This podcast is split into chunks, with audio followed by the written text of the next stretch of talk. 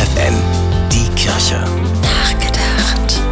Vor genau einem Jahr und sechs Monaten haben die russischen Soldaten von Wladimir Putin die Ukraine überfallen.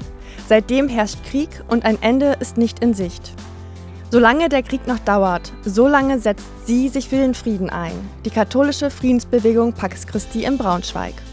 Die Mitglieder haben Unterschriftenaktionen organisiert, Friedenskerzen verkauft und Briefe an den russischen Botschafter in Berlin geschrieben. Und jeden Dienstag treffen sie sich in der St. Albertus Magnus Kirche, um für den Frieden zu beten. Dass dies nichts an der Situation auf dem Schlachtfeld ändern wird, ist ihnen bewusst.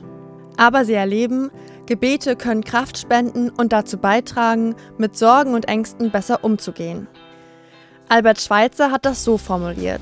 Gebete können die Welt nicht verändern, aber Gebete verändern die Menschen und Menschen verändern die Welt.